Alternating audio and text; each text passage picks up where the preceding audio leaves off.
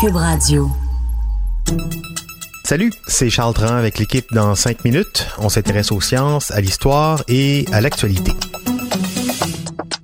Aujourd'hui, on parle de nos comportements face à la menace climatique. Le thermomètre pourrait encore gagner jusqu'à 5 degrés d'ici 2100, ce qui aurait un fort impact sur la vie sur Terre.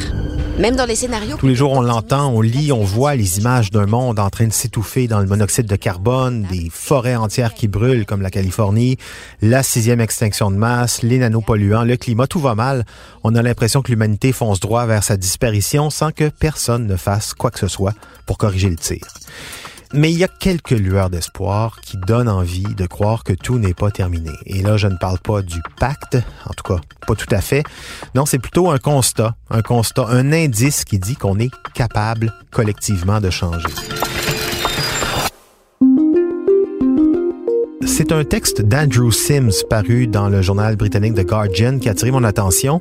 Andrew Sims, c'est un économiste, un spécialiste de l'environnement au Royaume-Uni, un bonhomme qui a beaucoup écrit sur ces deux sujets, sur l'environnement, sur l'économie, prof d'université, actif aussi au Parti vert britannique.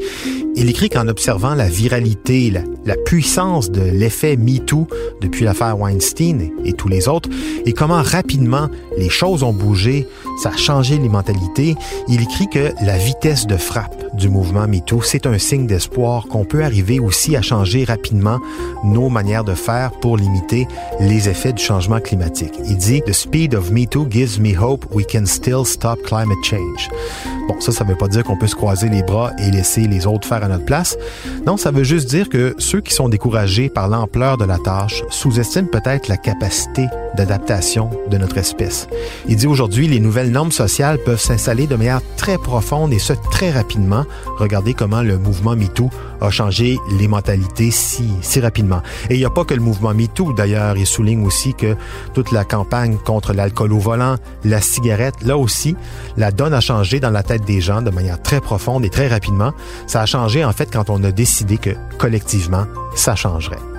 Pour lui, un moteur de changement rapide de nos sociétés, ça démarre quand les conditions sont réunies. Ça veut dire la volonté, la mobilisation, l'audace, tout ça avec égalité. Il prend l'exemple de la cigarette en arguant que dans les années 70, plus d'un adulte sur deux en Angleterre fumait, alors qu'aujourd'hui, c'est moins de 1 sur 5. Grâce à quoi? Grâce à l'intervention de l'État. On s'est mobilisé, on a présenté des preuves de sa nocivité par la science. La mobilisation des groupes anti-tabac a fait son travail auprès des autorités et du public. Ça a donné des règles, des lois pour encadrer non seulement la consommation de la cigarette, mais aussi, mais surtout, pour encadrer les pratiques des industriels du tabac. En tout cas, moi j'ai décidé que je fume pas. C'est ma décision. Ça a donné un bon succès contre un produit hautement addictif, fabriqué par des gens qui connaissaient pourtant ses méfaits pour la santé. Or, dit Andrew Sims, les pétrolières comme ExxonMobil savent depuis très longtemps, 1977 en tout cas sur papier, que les énergies fossiles, dont nous sommes très dépendants, menacent le climat. Face à ça, les climato-sceptiques se braquent, mais dans le fond, on sait très bien qui ils sont et ce qu'ils défendent, les lobbies. Suffit là aussi donc de poser des conditions, de sanctionner, ça prend juste du courage. Même chose pour l'alcool au volant, changer les perceptions des gens surtout, hein? Faire comprendre aux gens que les risques sont plus grands, pour soi comme pour les autres. Ils peuvent pas te faire grand-chose, c'est pas si grave que ça. T'es pas un assassin. Non. Je perds mon permis puis j'ai un dossier criminel. C'est pas si grave pour toi, ça. Qu'est-ce que tu vas faire? L'alcool au volant, c'est criminel. Point final. Réglementer, améliorer la sécurité des voitures, ça a contribué aussi à faire diminuer drastiquement la mortalité. Même chose pour les comportements sexuels et le sida, la résistance aux antibiotiques, les boissons gazeuses, la malbouffe dans les écoles. Les mentalités, c'est fait pour être changé, c'est fait pour évoluer. Pourquoi ça serait pas la même chose avec le climat? Surtout qu'aujourd'hui, on a quelque chose qui n'existait pas à l'époque, il n'y a pas si longtemps, un outil excessivement puissant, les réseaux sociaux et leur rapidité à mobiliser beaucoup de monde en même temps. Et on le voit un peu quand même. Le changement commence à s'opérer avec toute cette campagne contre les pailles en plastique, le végétarisme, l'initiative du pacte aussi en fait partie. Ça bouge, ça bouge quand même.